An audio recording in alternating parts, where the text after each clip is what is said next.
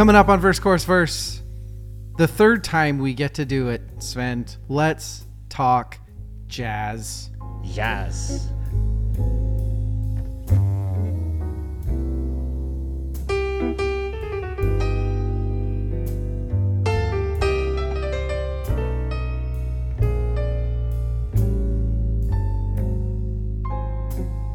Welcome to episode 116 of Verse Chorus Verse. With me is Svend. I'm so mad at you for your pick on this episode. It should have been mine, Knutson. Svend, how are you doing tonight?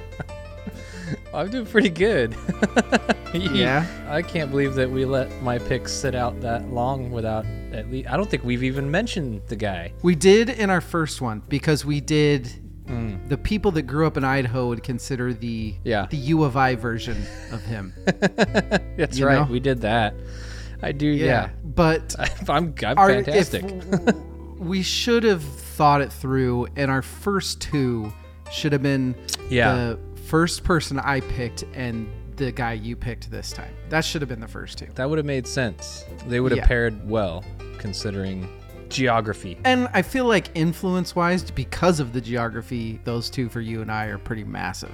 Yeah, for sure. We get to talk jazz today. This is one of my favorite episodes to do every year. It's one of my favorite episodes to edit too because you get the rights to most of the stuff and you have all this incredible music that you get to just wade through and pick what to throw in and out of the episode. It's very fun. Nice. The numbers aren't terrible for these episodes. They're not great, but I think this is one of those uh what do they say? 3 for them, 1 for you kind of things. Oh, are you saying that there's not enough jazz heads that listen to us? Not yet. We need there to be.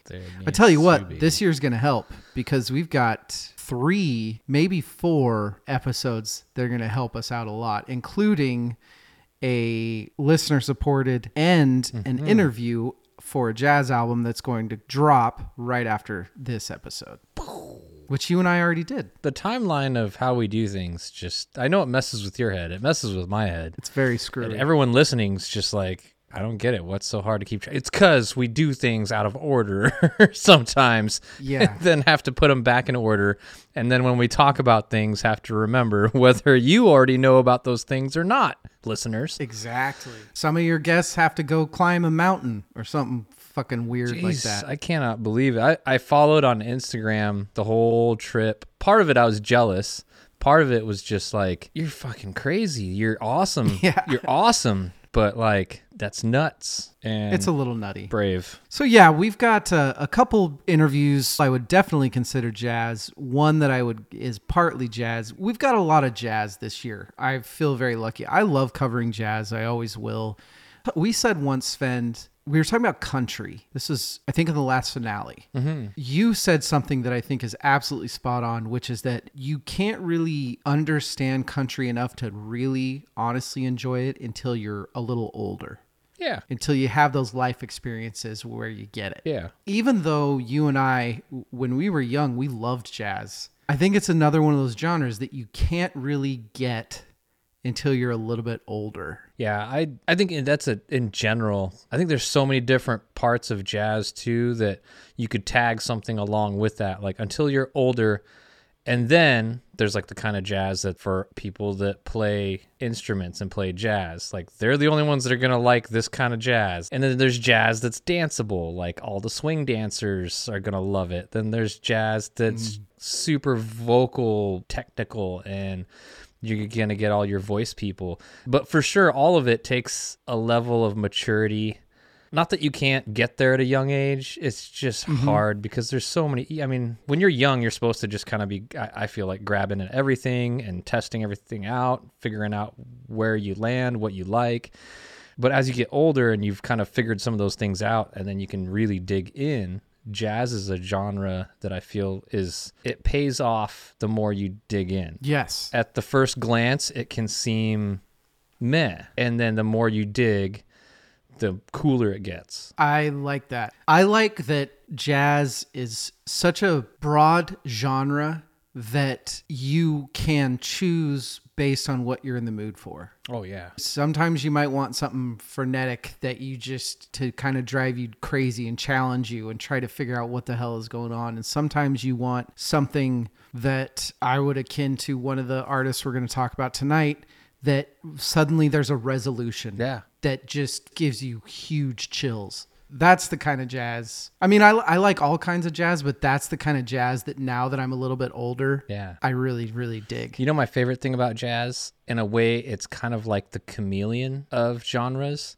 Almost mm. anything you could be like, "Yep, that's jazz." There's players out there that are like rock guitar players that play some of the jazziest shit, and there's things that I listen to that I'm like, I don't know what genre this is. It would definitely show up in like the jazz bin at a record store, but based on Yeah. like instrumentation or just you know, there's other cues in the music. You're like, this is a rock album. This is a soul album. This is jazz is so fluid that like just about anything you can call just about anything jazz. Train whistle going by, that you know, that could be jazz. Absolutely. Three episodes ago, Evil and I did a segment and then an interview with Nick Lee on Moontooth. Mm-hmm. And one of the first things that we asked him about is their first song on their album Crux is called Trust, and it's this extremely heavy metal song. But then three fourths in, they start this jazz funk breakdown. Mm-hmm. You can catch it in any music. You know, you and I, something else that we might touch on later this year. I don't know, maybe I have to edit this out, maybe not.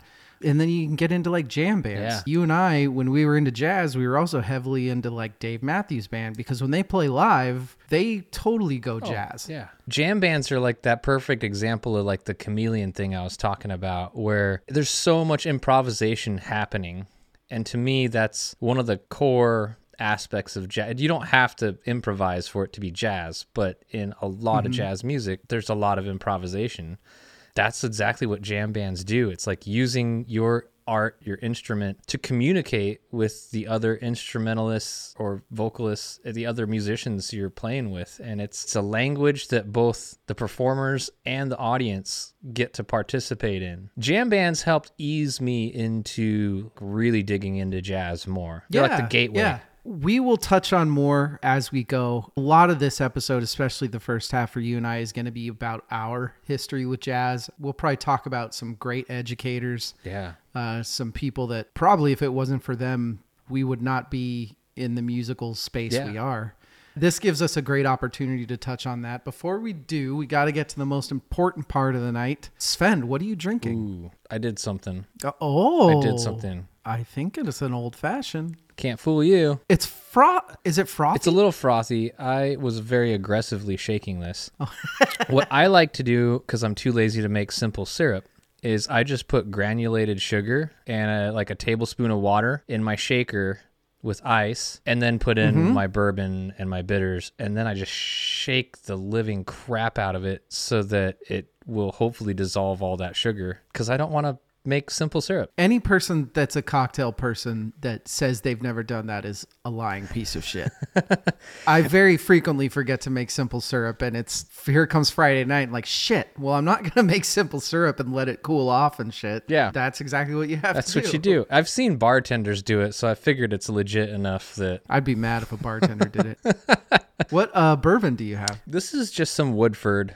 I say just some. Woodford's good. That's great. But- that's fantastic bourbon. That's kind of my standard. That's my house bourbon. that's the bourbon you drank on our first episode. Even if I didn't remember, I would probably guess it because it's what I almost always have around. I am still boring. I am drinking water. Yeah, you're on your 30 day thing, It's actually more of a 37 day. Lent, but you started before Lent and you're not Catholic. I'm not at all. I just had one of those weeks where, it, like, it, nothing bad happened or anything. I was kind of a little too hungover for my age, and I was like early on a Saturday. I'm like, what? A, what am I doing? I remember here? the finale. Yeah.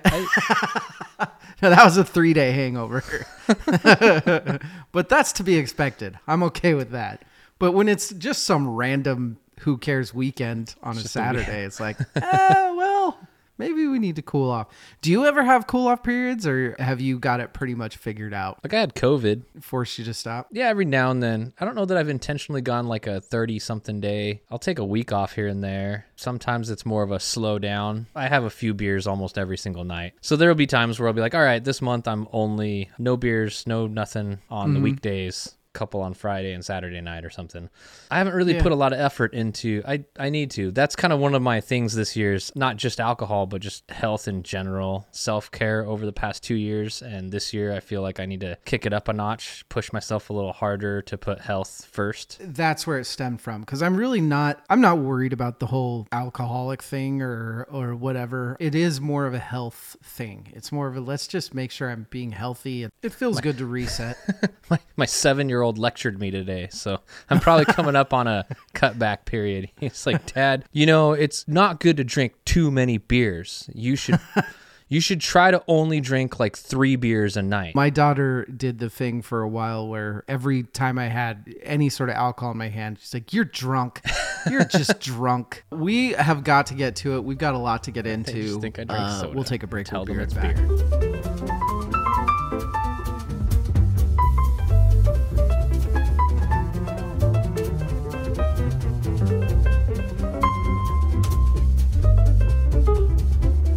We are back. All right. So, my pick that we've been dancing around through the whole i- intro. Again, like idiots, Um, even though everybody knows who it is. I mean, it's in the title. You guys know who It's we're just a fun game. That should be our know- drinking game from Yeah. now on. Is the first person that actually says the person in the episode just for shits and giggles has to drink. Ah, so Say his so- name. sh- I'll just drink now because I'm about to, you know, this this is somebody that if you're listening from the Northwest and if you're listening from Idaho, hi Idaho friends, then you're very familiar with this gentleman. Better be. Who? Yeah, you better be. I don't know. I guess there are people that have lived under that rock long enough that they don't recognize the name Gene Harris this man has been a part of this community for well since like 96 ish we'll get into that. I'm getting ahead of myself. Gene harris is the amazing pianist that i want to talk about tonight. Yeah. this man was born not in idaho. He's actually from benton harbor michigan uh, where he was born in 1933 he began his musical journey at a really young age. I think he was four years old when he latched on to his parents' Boogie Woogie records Yeah. and started trying to teach himself to play Boogie Woogie on the piano. And that definitely influenced his style throughout his life. That and all of the gospel and soul music that he was getting at church. So from a mm-hmm. young age, he was surrounded by music.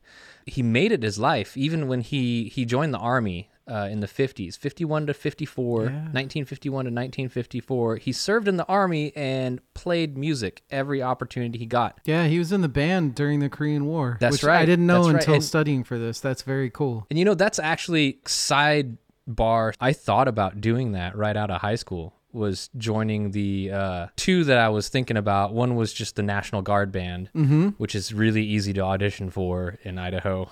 you can get in, and I didn't have the chops or the discipline. I shouldn't say I didn't have the chops. I didn't have the discipline to be in the. Marine band. Discipline, I believe. I wasn't gonna do Marine band. Instead of both of those, I went and auditioned Disney Cruises and Muzak. Did you do? You just did jazz band, right? You didn't do like drumline or anything like that in high school, did Oh you? yeah, I did. You did. That was my scholarship in uh, college at BSU. That's I was- right. That's right. yeah, I marched uh, Blue Thunder drumline.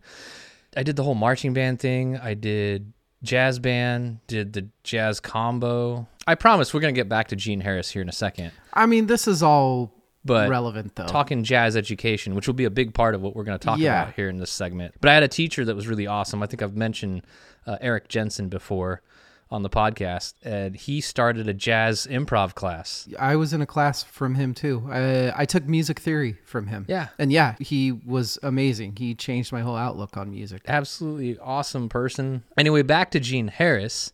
After the army, he formed a band, the Three Sounds, which actually originally was going to be the Four Sounds, but they abandoned their saxophone player. They had a tenor sax player, and in 1956, they decided to just keep it as a trio, which I kind of like. And this is me, a saxophone player, a tenor sax player, saying this. Like, I'm kind of glad that they just stuck to bass, piano, and drums because when I think Gene Harris trio, that combo is what I immediately picture. Um, Yeah. it just brings back so the memories. Um, That's a good name for a jazz trio too. The three, sounds. Yeah, That's so good. yeah. Each hold their own. So it was Andy Simpkins on bass, and the drummer was Bill Dowdy. Mm-hmm. Both Who's awesome. Yeah, incredible, incredible musicians.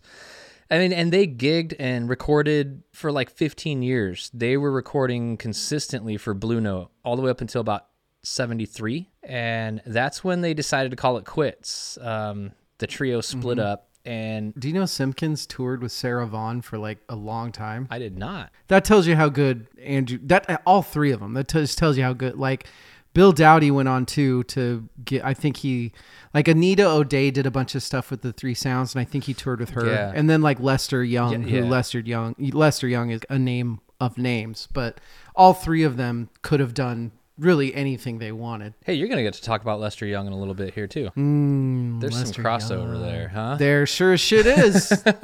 So yeah, where were we? Like three sounds, 15 years of incredible music on Blue Note label. just great, great music, man. Yeah, and I and I guess I should point out, like I haven't talked much about Gene's style. You definitely, I mean, he is at the core. He's a blues player. Mm-hmm. Gene is this blues monster. Not that he doesn't hold his own with. I mean, he got into some bebop. He plays some funk. The guy can eat up a real book. For all my jazz heads out there, Yeah. like it's not that he shies away from hmm. anything there. And for anyone that doesn't know a real book, it's like the book, The standards of all the jazz standards, all Yeah. bound together in one. And I think now you you have to like kind of get it under the table. I don't know what you could it's like actually published, and maybe I don't know. Well, now you just go online. There you go, Reddit. yeah. so yeah, it, he's a very bluesy piano player, and there's something just so soulful about the way he plays and the way that he moves into any tune, any chart. yes. Um. Confidence. So it's yeah, He is so confident. You and I are have both been lucky enough to see him play older ages, but still, it didn't matter. Like there's this confidence about him, and not a he. And I I might be jumping ahead here, but what I love about him, there's a few things I love, but one of the things I love is that most insanely talented jazz musicians have this not that they're doing it on purpose but they have this air of superiority when they're up there and they're playing and this hmm. look of either deep concentration or flippant i could do this in my sleep yeah. gene harris looked so fucking happy and mm-hmm. confident up there He always would just he'd be just turn and grin at the audience. I remember that getting Yeah, getting the smile. yes. Like if you're if you're watching him play live, you get that Gene Harris smile. yeah And you could, yeah, you could tell that that was, especially in his trio, that was where he was supposed to be. That's sit, Yes. sitting at, in front of a keyboard with a couple other dudes making some music. Wow, there's so many stories, but I want to just blast through the, highlights of his life and then dig back into some more music.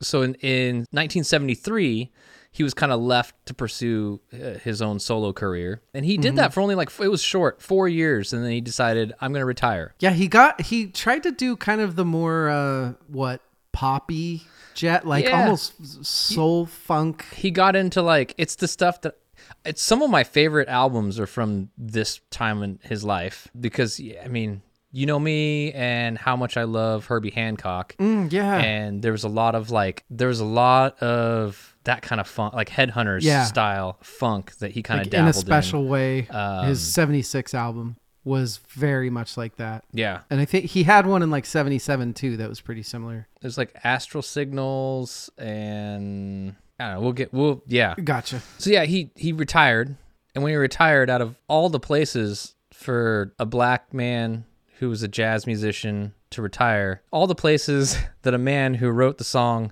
"Don't Call Me Rapper, Whitey," and the word in the title is not rapper; it's the word I can't say. it starts with an N, and he decides to retire. Good old Boise, Idaho. He does. The hell was he thinking? But to all of at least our benefit here in this community, I myself included, that's I think the yeah. Could you? I couldn't. This is probably something we could have asked people in Idaho if I would have thought about it that used to be close to him, teachers that we knew and things like that. But do you know why he chose Boise? Could you find anything that he says? I couldn't find anything published, quotes, or anything. I do remember it was a fundraiser that I attended when I was really young, and he and his wife, as part of the program for the evening, they spoke a few words because it was something that his endowment was was participating in. It some I, it, it was like a scholarship fundraiser type of thing. Mm-hmm. They talked a lot about like how much they loved the community and giving back to the community and a little bit about why but it was very much whether it really was why they moved here or just like the kind of stuff that you say at those functions Yeah. and those fancy dinners where it's just like it's livable and you know it's a great place to all the reasons that Boise became like one of the fastest growing cities in the last few years. It's comfortable, you can walk around, there's actually a nightlife, there's good food, there's you know, It's a good community. It's a good community. It's safe. It's quiet. You get the small town feel, but you still have enough amenities and Yeah. activities. And maybe the university was a decent draw as well. But 1977, I'm trying to think. Like Boise State University was still the college. It was still like Yeah. Boise or junior college or something. I don't know. It was still probably really small, so I don't know that that would have been a draw. I wonder if it was something similar to what happened with Lionel Hampton and U of I. Why don't you come here and help us out with education to try to get jazz to be a thing? We got your back. We'll help with the shows and all that stuff. Maybe it's something like that, but that's just that's me just speculating. I think that happened after he'd been here for a couple of decades, and then the university realized they'd been like sleeping Honestly, on, on this, this- giant.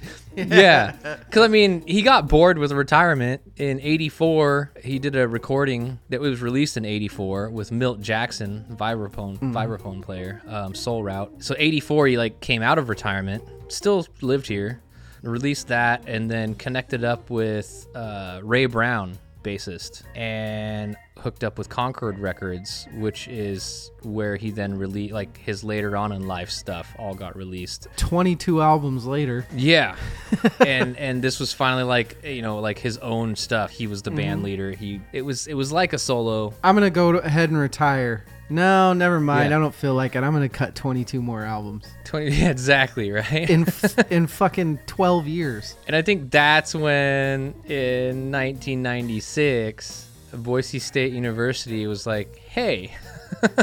Help us out, Gene. Yeah. So Gene Harris uh, started this endowment in the mid '90s. I think its main purpose was to provide scholarships for jazz musicians, jazz music students at Boise State University. And then a couple years after they founded the endowment, the same group then decided to form the Gene Harris Jazz Festival, mm-hmm. which is how I first really got turned on to Gene Yeah. this is probably what's going to eat up most of the stories that I have and what I want to say and because it was such a short time that Gene got to experience his own festival mm-hmm. in person. Uh, only 2 years. Uh, He passed away in 2000. So the fe- the first year of the festival was 1998 Yeah. it was definitely like the first three years were like the strongest years because you felt the full presence of Gene and the weight behind it. It ended with him performing. Oh yeah, and so that was that was like I got to see him or anyone here. Most of us that were music students, you and I saw him together. yeah, at least saw Yeah. him once a year, and if not twice at that festival. It was always the closing concert. He, you know, was the headliner, but then early on in the week, that was usually like the Saturday night. Wednesday or Thursday, somewhere earlier in the week, because the festival was like a week long, and earlier Yeah, in the week, long. like there'd be a weeknight that they would call club night, where he and uh, like a bunch of amazing other artists would just go into these small like bars around town, downtown Boise, and just play these tight little venues. Yeah. And you just get to hear some of these monster jazz musicians like because of Gene Harris and because of the jazz festival, I got to hear in person guys like Michael Brecker uh, Arturo Sandoval. Got Yeah. to listen to him, but also got like workshopped by him. Guys like Poncho Sanchez. Uh, I think the first time I saw James Mayer. There's like, Don't forget the woman you wanted to marry. oh, I'll never forget Diana. Ms. Krall. Yeah, Um, and uh, Gene's daughter too. Didn't Gene's daughter do do it one year with him? I feel like I saw her perform with her dad. yeah. Gene's daughter Nikki ended up being a vocalist in the industry. She ended up like doing backing for Madonna and people like that, but she was a great singer too. I know that I've seen her perform, so I feel like it had to have been with, with Gene. him. Well, that would make sense. Mm-hmm. But I think you know what what an opportunity for a small community like this. Yeah. How else would you hear in town a lot of these guys that would come through, guys and girls, these Yeah. men and women of jazz that were like at the height of their careers would all come together for this jazz festival. in a one of the smaller quote unquote big cities in the northwest that had no business having good I mean this is Gene Harris would we had this really really cool old hotel in downtown Boise called the Idanha mm-hmm. and Gene Harris would frequent there. And it's seriously like you're getting the quality of a Kansas City of a St. Louis. You're getting that quality of jazz in Boise, Idaho, which, you know, had no business having that good of jazz. And it was just all thanks to this one amazing piano player that moved there and Yeah.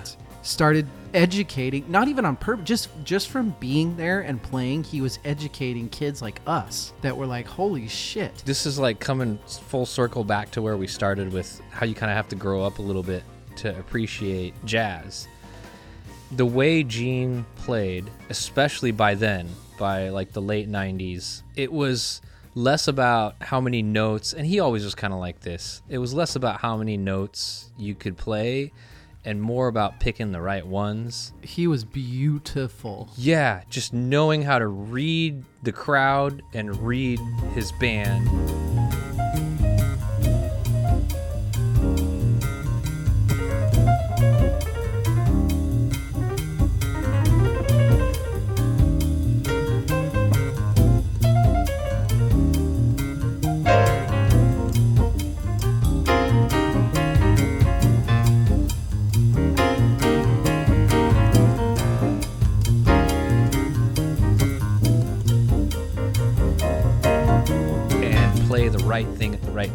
I mean, sometimes it was a run of notes, sometimes it was just chords. Yeah. For me, one of my favorite things about listening to Gene Harris play is to me, he was the king of quotes. In a live set, in the middle of his solos, he would pop in other jazz standards. He would quote like the mm-hmm. head of, you know, like a Gershwin piece, or like he would throw in little bebop ahead or something just to see if you were paying attention i think you know not not just the audience but his band too because then you'd see like the other people on stage kind of chuckle and light up and and like mm-hmm.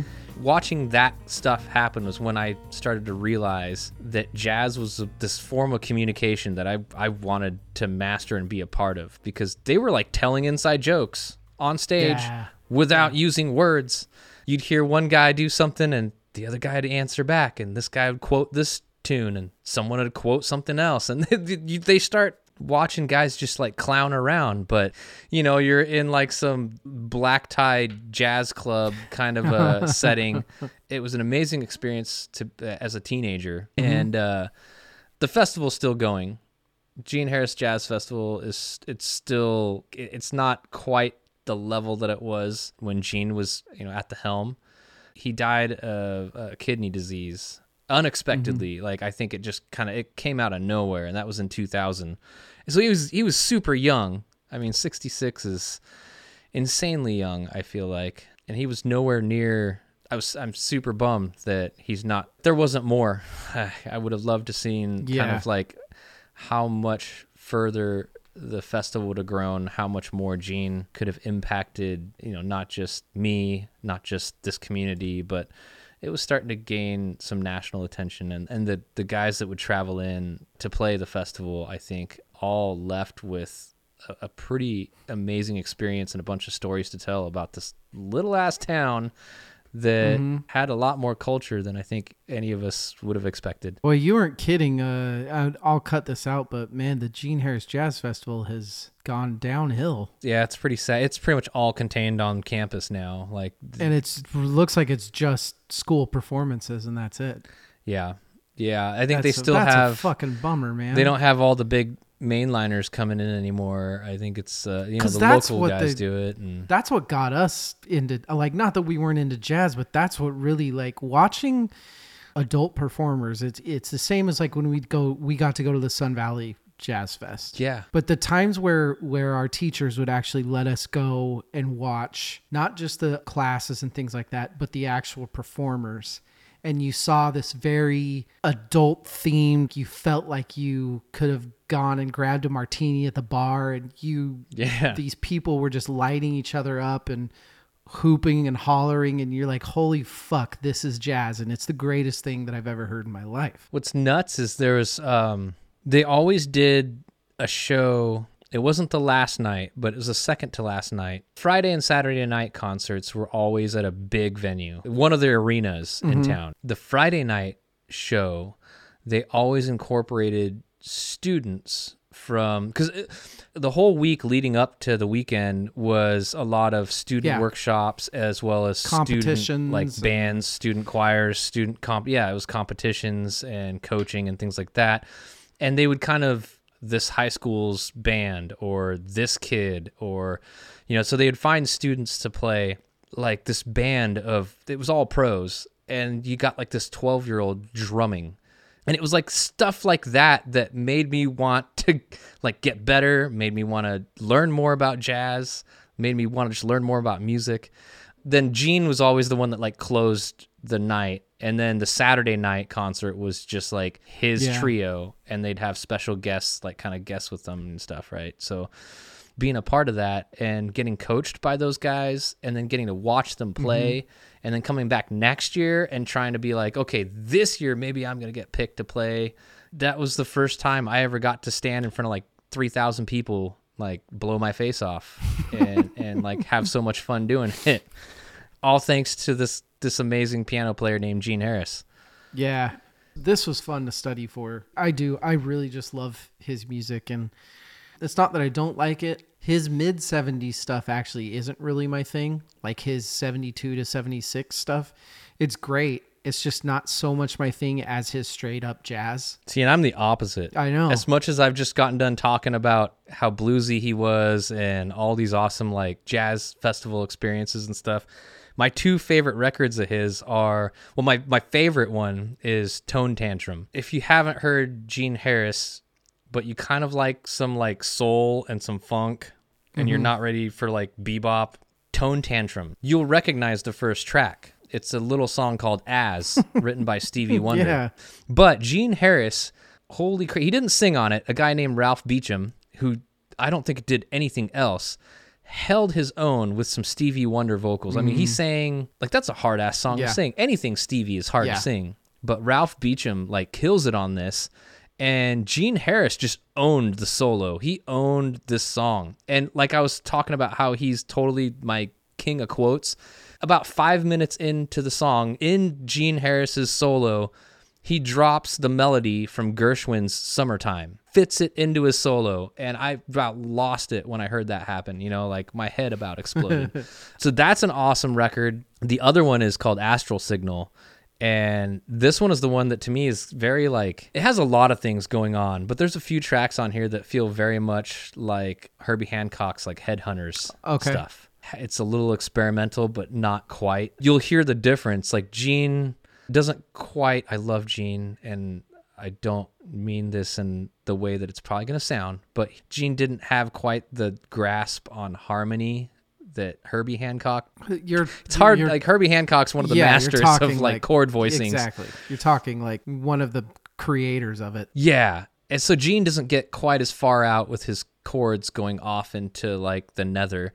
Uh, he keeps it pretty close to home base. You can still recognize chords. Well, Gene Harris is one of the most, and I think this is what made the education so great. Is he is one of the most accessible jazz performers I've ever heard. Yeah. You can be a jazz novice and you could have gone to watch him play and thought it was absolutely beautiful. Yeah. When he covers someone, you almost forget that it's a cover. He does Green River. Fogerty wrote Yeah. this. But when you hear Gene play it on Astral Signal, it's like a whole nother song. Yeah. He has a way of just Killing it. making things his own. Yeah. Getting prepared for this, I listened to a ton of the three sounds. They have like fucking 25 albums in the 50s. My favorite thing that I found though was this NPR concert in 1988 and it was just called Gene Harris on on piano I think I saw that on YouTube. It was with the three. It was with Andy Simpkins and Bill Dowdy, and they played. So he was a huge Gershwin guy. uh, Like every every jazz player is a huge Gershwin. Every piano. Like, yeah, yeah, Like they played "Someone to Watch Over Me," "Lady Be Good." Uh, they played "Georgia on My Mind," "Try a Little Tenderness." It is insane. It is so good. And every single one of those has that good, like, you can just sit on it with some laid back blues. Mm-hmm. I think you can always tell when it's Gene Harris, too, because there's a few things that he likes to do that are very bluesy that are like, no one would lay it on that thick except Gene Harris. Yeah, Gene Harris was the man. He was. possibly biggest jazz influence for me just from growing up in the area. Yeah. What what does a white boy like me have any business of being able to learn jazz that close to home? And I got to. Super lucky. Got to. Yeah. Dude opened up so many doors for so many of us. Yes. Yeah, that's a good one. That's a feel good one. That makes me happy. Let's take a break and then let's talk about someone whose story is not quite so happy. This is this is a very DL and Svend episode if I've ever heard one. Right? Yeah. Right? I just start us off. Now you're going to come bring us down. yep. we'll we'll take a break. We'll be right back.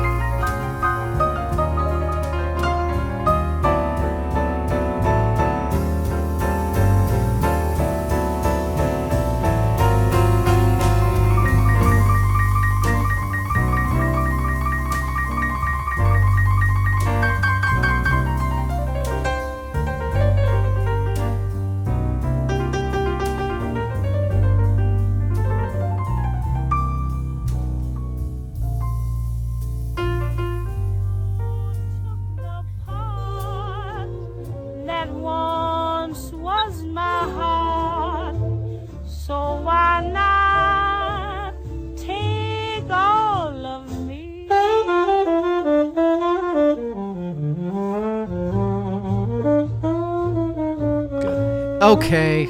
Time for a not so fun one. But Yeah, but amazing person. For this year, I picked not only an amazing singer, but somebody who I will admit I knew that she was a massive, massive influence. I didn't realize just how much of a pioneer she was until I studied for this. Tonight, I am going to be talking about Eleanora Fagan, aka Billie Holiday. Billie Holiday. Billie Holiday. Take my lips, I want to lose them. Take my arms, I'll never use them. The first thing I love about when we're talking about Billie Holiday, somebody with these old roots, she was born in Philadelphia in 1915, which we are getting old enough in history to the point of there's a lot of things in her story that aren't. She'll say one thing, history says another. There's no real great answer. I mean, it's it hasn't even been proven who her father was fully. That's the sort of stuff that we're dealing with here, which is fun. It's fun to me. You are a twisted man. yeah, some historians will say that her, you know, her uh, her father left young age. He was a drunk. This and that. She says that her father ended up prisoner of war. It's all over the place. Her mom was doing the best she could. This is the 20s. This is the 30s. They are black. Life is not great in America for them. She was a huge troublemaker when she was a child, massive troublemaker. And when I say troublemaker, this is 20s Right. 30s troublemaker like she was singing blues on the playground you know which is the, The devil's music. Yeah. yeah She's there corrupting all of her schoolyard friends. exactly dirty songs Yeah. Uh, yeah One of these days you're going to start dancing and then it's all over. exactly she's a bit of a troublemaker since her mom's not really doing that well with the whole parenting thing she's living with her grandma according to billie holiday her grandma actually had a bunch of health issues and ended up dying in her arms like one night Oh, jeez. uh, yeah, one night her grandma was, she knew, she knew she was going to pass. She's like, Will you just hold me tonight? And she ends up passing away in her arms. Billie Holiday, uh, or at this time she's still Eleanor, she ends up in a school. It's called the Good Shepherd's School for Colored Girls. That's what it's called. So Billie Holiday, I'll keep calling her Eleanor until her actual name is changed to Billie, but she just had a really, really bad fucking childhood. This school is about what you'd expect from a school in that part of the country at that time. A lot of assaults going on. Women there, but you know, women can assault women, and there are weird rules there. Like if you get in trouble, you have there's a red dress that you wear, so it's like this weird scarlet letter thing going on yeah.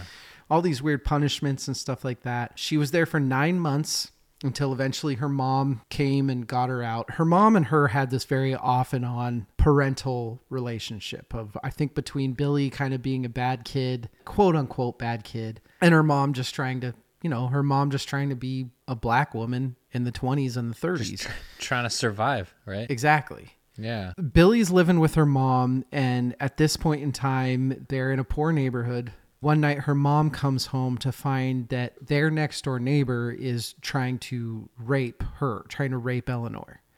And her mom gets a cop. They break in before anything can happen. This being the era that it is, she kind of ends up getting in trouble. Uh, she basically gets not basically she gets sent back to that same school for another year for quote unquote her protection. Jeez. just really fun stuff. She gets out of that school when she's 12 she starts doing a cleaning service. She start essentially she's cleaning up rich people's houses and she fucking hates it Billie Holiday was not a shit taker. Billie Holiday was not. She was that little kid on the playground singing the blues, as which you didn't do back then. You know what I mm-hmm. mean? Mm-hmm. So the idea of cleaning up somebody else's nice house, she did not fucking like that. She's already drinking, smoking pot, doing all that stuff. You know, she's she's a rebel, man. She's a rebel hating the cleaning, she decides what she's going to do. And it's funny because I did an episode where I studied a lot on Ronnie Spector, who did a lot of the exact same things. So Ronnie Spector wanted to be a star no matter what. And when her and her cousins, who eventually became the Ronettes, first were trying to get discovered, they were in the Bronx. They were trying to sing in clubs, but they couldn't get in clubs for singing. So they would lie and say they were dancers. Yeah. And then the. Hey, I think I see where you're going. Yeah. I'm jumping ahead in my mind. No, no, no. You're the exact same thing happened with Ronnie Spector that happened with Billie Holiday. Hmm. Billie Holiday, she ends up getting this dancing gig in Harlem. She's 14 years old, but she's very she's a very mature 14 and she has developed. Unfortunately for a kid that young, she looks a lot older than she is. Mm-hmm. she gets this gig at this nightclub in Harlem. She goes to the piano player, and the piano player starts playing and and sees what she can do, and she starts trying to dance, and she can't dance for shit. and the piano player is like, "Can you at least sing?" Bingo.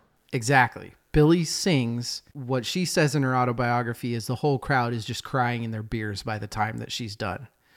She says that her and the piano player make over a hundred dollars in tips that first night, which is an insane amount of money back then. Yeah, Yeah, it's the 30s. Jeez. Yeah. Yeah. And so that's it. She's sold. She's done. This is it. This is what I'm doing. 100 bucks in tips? Shit. Hell yeah. By the age of 17, I mean, this is three years later, she's a regular in a bunch of prominent clubs. She's playing all over Harlem. She's playing in everywhere in New York City, which is a big fucking deal for somebody that young. John Hammond, who's one of the biggest producers there will ever be. You name a Yeah. group, you name an artist, John Hammond's produced them. Yeah. He was the name. This is like the Willy Wonka of music. Like this is her golden ticket, right? I mean, it's. Cl- I mean, sorry, that's a cheesy analogy. No, that was but that was fantastic. John Hammond hears her and of course flips out. This is like nothing that he's ever heard before. I'll get into it more later, but it, th- there's a style that she has that is just unique. He completely loves her. He brings like random jazz biggies to go see her all the time. Like her big um, influences were Louis. Ar- Everybody's influences is Louis Armstrong. It's Yeah. just everybody. I don't even know if we're ever going to have to do Louis Armstrong Svend because he's going to get brought up in every single jazz episode. some things he would take a long. Uh, yeah, he would take a long time. I don't know that that's we have. that's like a three episoder. I mean, you could do one whole episode just on. Actually, no. like you two know what? songs. yeah. He's bringing people like this, like Benny Goodman, Oh, in, and everybody loves her. So he does start to record. He's one of her first recordings ever is with Benny Goodman.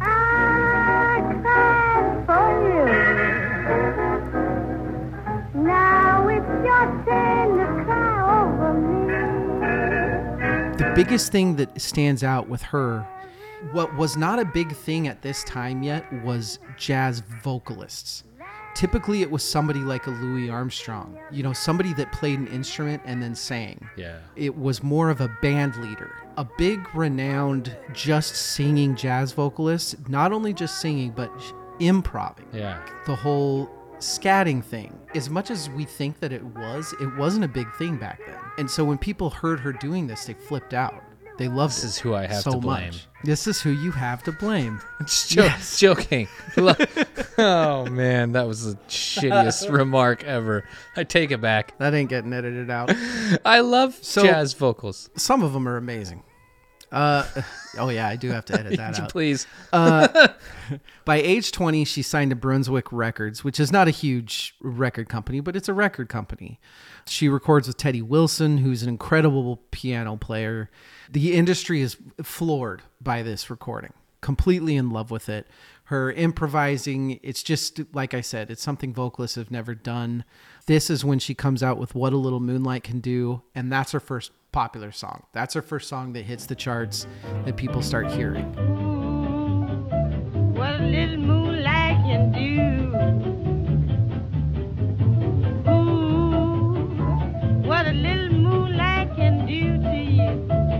right after this is when she starts playing with Lester Young. Ah, my saxophone buddy. There's our saxophone. I knew he was connection. making another appearance tonight. Considering that they were, I mean, for all good and all the bad, they were probably best friends Yeah. through most of their careers. The first sentence of her Wikipedia is uh, nicknamed Lady Day by her friend and music partner Lester Young. The press. Yeah, they they stuck together. God, their chemistry was just off the charts musically. Right after she's playing with Lester Young, who's also playing with the same guy, they start doing stuff with Count Basie.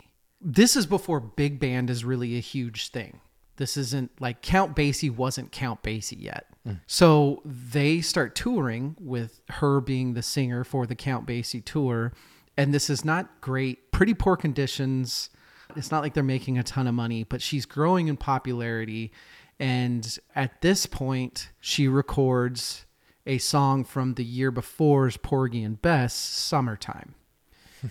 I would think that, with the exception of the radio hit of our age, Sublime, that that's probably the most famous rendition of Summertime. Summertime. I mean, Ella sang it too, which is there's something else we're gonna end up talking about is the whole Oh yeah. yeah Ella and Billie, Ella versus Billie, Uh, all that kind of stuff. Because yes, at this point there is another woman singer that is coming up and rapidly becoming huge, and yeah. that of course is the Ella Fitzgerald.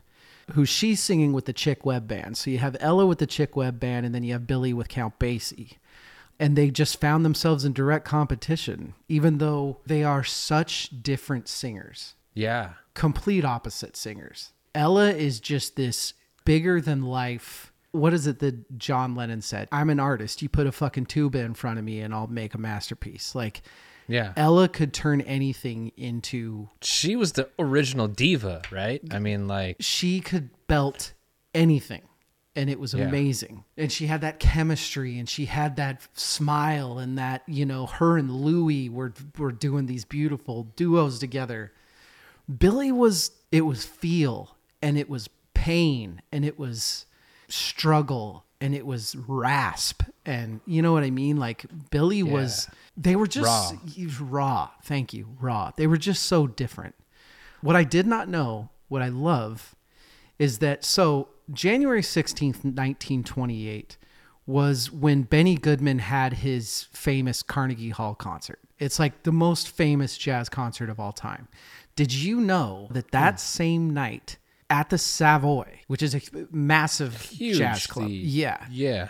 Chick Webb and Count Basie had a big band off. Oh. Ella, Ella and Chick Webb versus Count Basie and And Billie. Billie. They ended up splitting. Like certain magazines said that Ella won. Like it's not. It's fucking jazz. What it, you don't win jazz. Even when we were in high school and we were in jazz competitions, it felt so stupid. It was like, what do we do? Like we're judging this? what the fuck are we doing?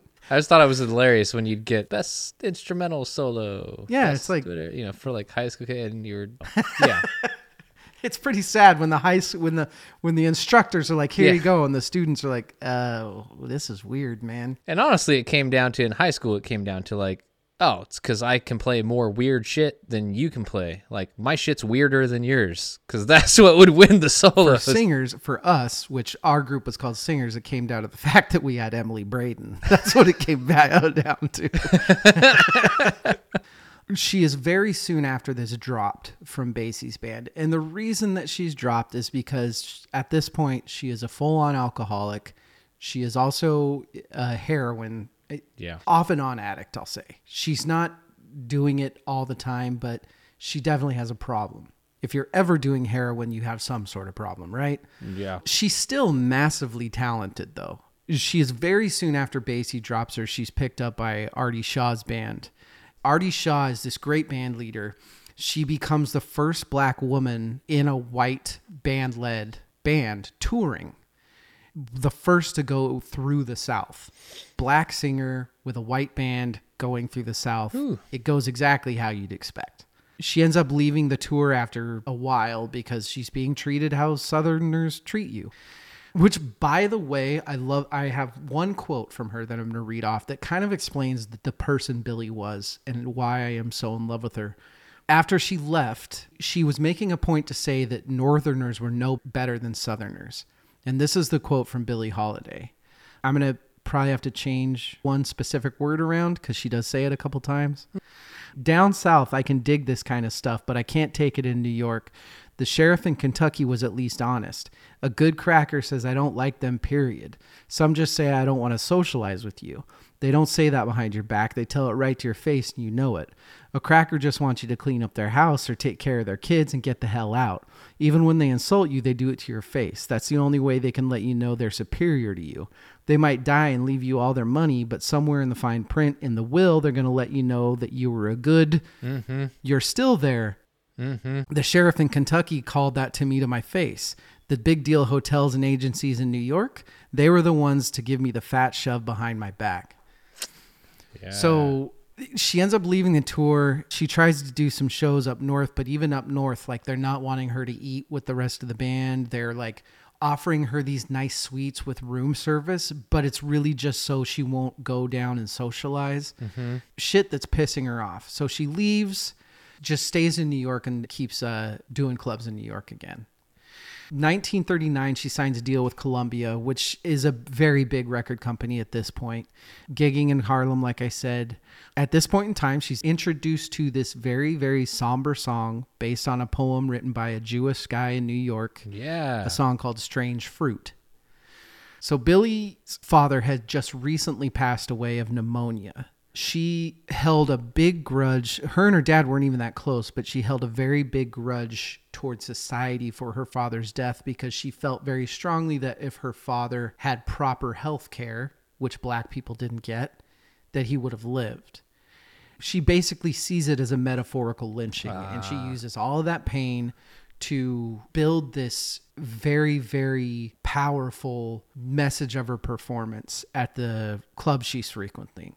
So whenever she sings the song, which is every night that she performs at this club, she has all the waiters and waitresses stop serving. All the house lights go down. There's one small direct spotlight on her. She sings the song, and when she's done, she walks off stage. And the people that are clapping, when the lights come back on, she's off stage. So it's not even like a praise for singing it. It's not about the performance, it's about the song. For the sun to rise, tree to drop.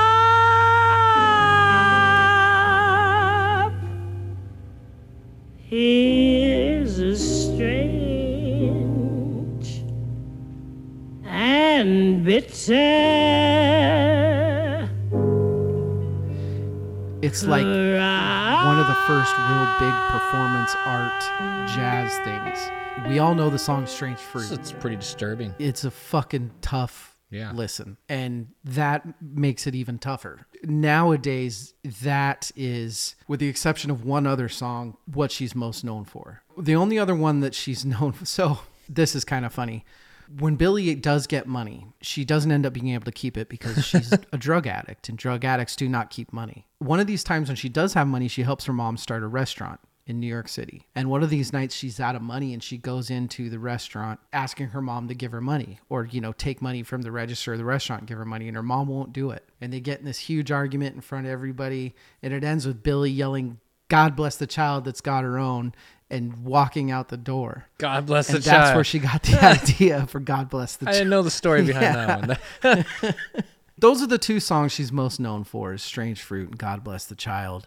At this point in time, it becomes a whirlwind of fame. It becomes a whirlwind of drugs. It's this very, very ugly. I've talked about enough depressing crap on the podcast the last few. I'm not going to. Basically, what was going on is she got busted for drugs and went to jail. She took all the flack, even though it wasn't just her. It was her and her all of her band. It was her and her husband at the time and one of her bandmates. She took it all. She's like, it was me. It's my drugs. That's just the type of person she was. And when she got out, she was still addicted to drugs. And what would happen is, is the cops knew that she was addicted to drugs, so they would show up at all of her shows. Harass her and get her. Yeah. Exactly. She spends a lot of years in and out of trouble with the law, addicted to drugs. She eventually does die of cirrhosis of the liver, That's super young too. alcohol, and drugs. Shit. I said Gene Harris was young, but this is sorry. I'm jumping ahead on your. Yeah. No, you're good. You're good. She dies at 44 in 1959. She died in New York City. She was a bit of a mess, but she got to tour Europe, which was her main goal. She has one Carnegie Hall concert, which is one of the most renowned concerts of all time, where she does three curtain calls and she pulls a John Davis. At the end of the third curtain call, she literally Passes walks out? off stage Yeah. and passes the fuck out. She literally gave it all. And that was Billie, man. Billie was Billie was not Ella. Billie was a mood. Hmm. Billie was my kind of singer. If Ella was pre Aretha, Billie was pre Cobain. That's kind of the way I see it. She was haunted. She struggled with her fame. I don't want to make her struggles in comparison to anybody like a Kurt Cobain because they were incredibly unfair, her struggles. Most of her struggles happened because she was a black woman in the 30s and the 40s. A lot of demons, and uh, I absolutely love her for it. and that's that's the story of Billie Holiday. man. Jesus, man. I don't. Yeah. So there's several versions of her childhood. The route that I was more familiar with was not cleaning houses of rich white people when she was 12 years old. It was after she dropped out of school, she found a job running errands at a brothel. She did that too. She did both. Ah. And then she eventually got arrested for prostitution. Yeah, she was a. At one point, she was. They called it a twenty dollar call girl, mm. which to where she said, "Yeah, I'm a twenty dollar call girl. I'd much rather be paid twenty bucks for sex than just give it away for free." She was just. She was a fucking Yeah. gangster, man. Like OG. she was. She has a couple books. You can find direct quotes from her where she's just. She doesn't hold anything back. Man, God bless her. You know who she reminds me of? Who's that? Tupac. Except for she actually lived that life. Like he did too. Except it wasn't an act. He did Yeah. too. The amount of black influence on both these genres. Yeah. Um, I think hip hop and rap were just 60, years later. yeah. The same outlet for the same shit, the same struggles uh, Yeah. being brought to light. My recommendations as far as listening to Billie. 1956's Lady Sings the Blues is the easy. That's the easy pick. It's an amazing album. It's got I Must Have That Man, Strange Fruit, God Bless the Child, Love Me or Leave Me. Uh, it, it's essential Billie Holiday. It is beautiful. It is amazing. However, if you want real the Billie Holiday experience, the Billie Holiday feel, I would go for Lady in Satin. Go listen to Lady in Satin. She is deep into her alcoholic struggles, her drug addiction.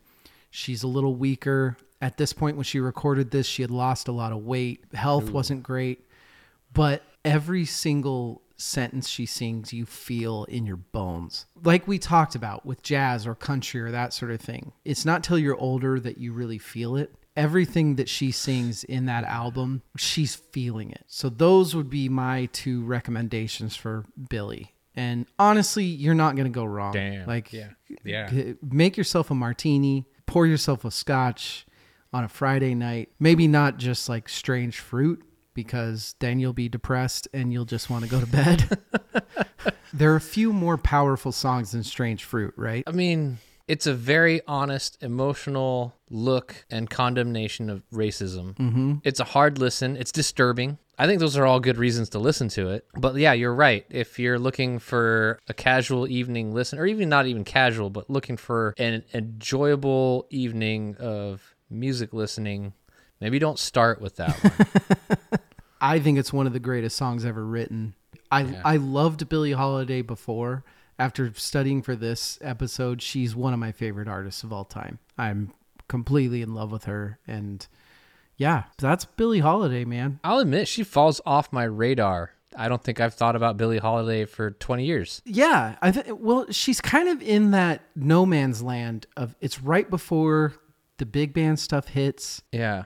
Ella really not purposely, but Ella really ended up kind of biting off of her cuz she just got Ella was just so much bigger. the stage presence, just the persona, the yeah, the diva. I mean, I know I think most people would like consider Aretha the the first real like soul diva. But like Ella had that that air about her. Yes. And I like the way that you compare Billie to like like a Kurt Cobain kind of a, a, a artist. Yeah, Um she was an artist. And you know that and she wrote too, man. You know, like Lady Sings the Blues, Billie Holiday wrote Yeah. that. God Bless the Yeah. Child, Billie Holiday wrote that. Wrote That's that, an yeah. insanely good song that everybody has covered. she's raw. yeah. Svend, that's our jazz episode. That's our jazz. We did it. Next time you're going first. Yeah, I should have gone first so we could end it on an upper. huh. My bad. We But ended you know with what? strange fruit. Here's shit. Here's your upper. Join us next week because next week we've got two episodes for you, and they both feature one of the most beautiful people we know Yes. in Carrie Kirkland. We're gonna do a listener supported episode with her where we go over one of the hardest albums to go over there is. And then we're going to talk about her new album as well Yeah. her new album if when you go we are going to talk to her about it do a little bit of an interview talk about the fucking power lineup on that album good god almighty Damn. um lots to talk about next week with carrie and Svend once again i get you two weeks in a row Svend i am spoiled Yay! Svend there's one person in my life that i want to talk jazz with and it's you my man Dude. Anytime, man. I'll talk any music with you, man. versechorusverse.com at verse chorus verse pod that works for instagram and youtube Yeah. go over to our youtube everybody go listen to some jazz man Yeah. jazz is just it's just good for the soul go listen to some fucking gene motherfucking harris man So much good jazz out there. everybody take care stay cool daddy-o good night and good luck Mwah!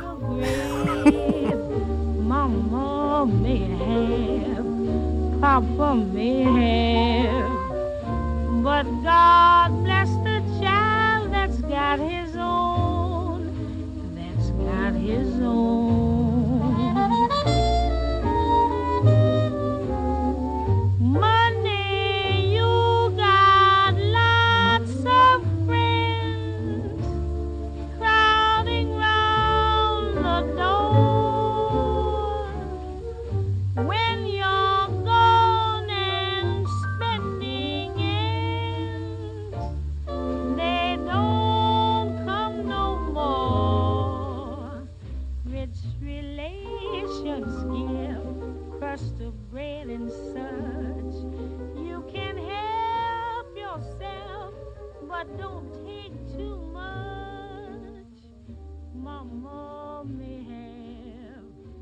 for me have, but God.